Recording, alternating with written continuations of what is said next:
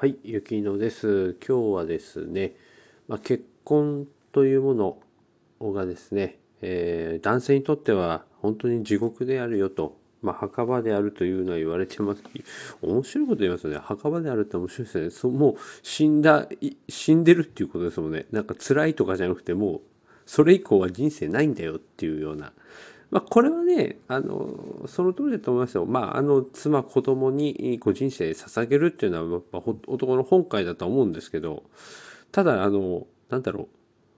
う、その人生を無駄にしがいがある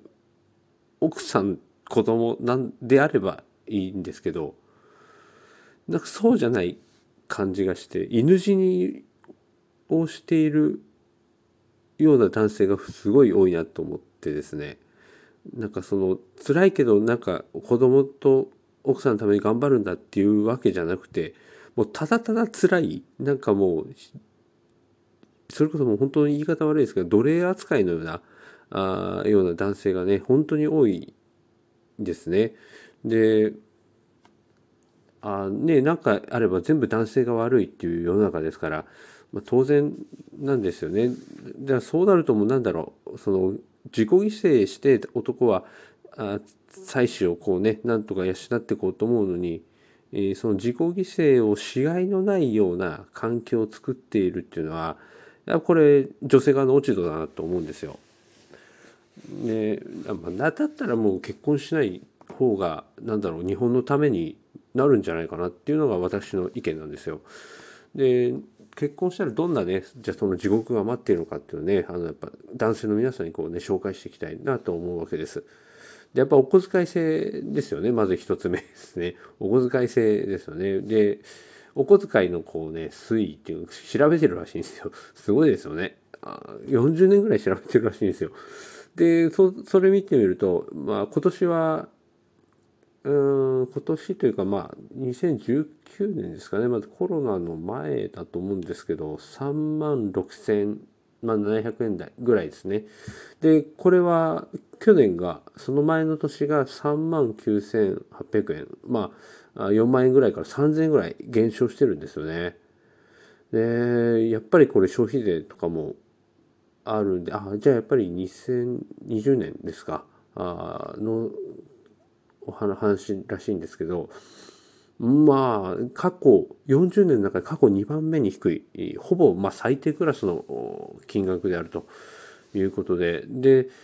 このお小遣いってみんな何に使ってるのか。まあ私はね結婚したことないのでねあのお小遣い制じゃないんですけど何の何にこのお小遣い使ってるのかっていうとみんな昼食代なんですね。ね。ああなるほどと。おごご飯で。まあああそうか昼食代でほとんど使っちゃってるんですよね。で500円？おお500円ぐらいですかね一食。えでも定食とか行ったらもっとかかりますよね。うんそうするとおお2万円弱？はあじゃあほとんどじゃあ昼食なんだ。何も買えないじゃん。うん。いや無駄遣いは良くないと思うんですけどやっぱ本とかなんだろうその会社で働くって大変じゃないですか。そのやっぱ次のやっぱ能力アップのための何かこう投資自分に対しての投資、ま僕はあんまりその堀江さんとかねあの西野昭弘さんとかまあ鴨頭さんのようなああいうこうタイプの人たちとはすごいなとは思うんですけどもまあああいう立場は取りたくないなと思うんですけどお前はやればできるんだみたいな。うん、まあでもあの人たち、まあ、株頭さんの既婚者ですけど、まあ、堀江さんもね西野さんも結婚してない時代最先端を走ってる人がね結婚してない人ですよね。ってことは、まあ、ああいう方が活躍しやすい世の中なんだろうっていうふうに思うんですね。だからやっぱ結婚しない方が多分いいんでしょうね。うんいやいや身動き取れないですよね。その能力アップできないですもんねこんなんじゃ。いやーねうんでなんか使うたびにねあのギャギャ言われるんでしょ？いやこれはかわいそうですよねうんまあね奥さんの方なんかね私はの方が大変だとか言い言いそうですけどねまあじゃあいいじゃん結婚しなきゃって思うんで。いいですね。いやまあこれが一つ、まあ、小遣い制ってことですね。で、えー、次自由な時間がなくなる。まあこれはもういつの世もそうですよね。えーまあ、特にお子さんなんか生まれたら本当に、まあ、奥さんもね自由な時間なくなりますし、まあね、当然旦那さんって、まあ、会社行って帰ってきたら子育て、えー、手伝ったり家事手伝ったりっていうのがあるんで。ですね。これもまあそうですね。ただまあ子育ても、うん、これ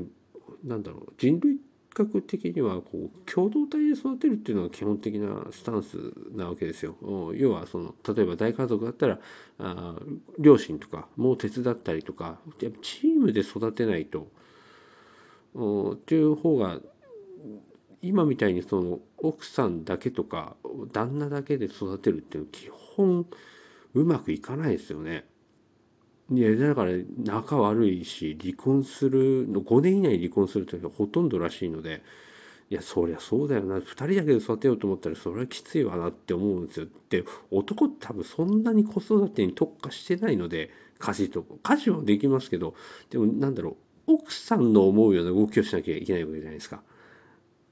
絶対に。でだから畳み方が嫌だとかなんかその仕草が嫌だとかそういう風になってくるんですよね。もうそういうあれだこれだ指示されながらやって子育てもそりゃ嫌になりますわな。だからなんとかね逃げ口作っとかなきゃいけないんですよ。あのヘルパーさん呼んだりあのメイドさんとか雇ったりとかまあ海外ではそういうのが多いらしいですからね。えー、でなんか全然そのメイドさんとかあのヘルパーさんに育児してもらっても教育には何の影響もないってことがあの統計上分かってるらしいの研究ので。何の影響もないらしいんですよ。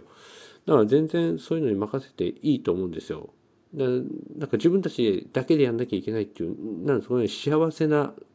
家庭病みたいなね。そうそういうのをみんなでできもしないの演じてで滅んでいくっていうね、えー、パターンがかなり多いので、うん、まあ、あの、結婚しない方がいいですけどね。まあ、あの、子育てするのは、やっぱある程度経済的に余裕がないと、やっぱり結婚者いかんですわな、今の世の中。で、余裕ある人はね、その結婚して、まあ、両親手伝ってもらったり、ヘルパーさん頼んだりとかして、余裕のある中でこう子育てしていくっていうのがベストだと思うんですね。で、そのヘルパーさんたち雇うために2人で働くっていうのは、うん、か今の現代には合ってるんじゃないかなと思うんですけどね。まあね、結婚したことないやつがみたいな言われちゃうとあれなんで何も言わないですけどね。で案外ねあとまあ私もたまに相談されるやっぱセックスレスですよね。すっごい多いらしいんですよね。でも半分過半数以上って話も出てたんですよね。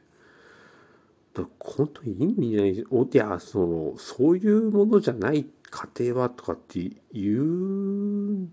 ですか？これ女性は。え男性もやる気なくなっちゃうんですかね？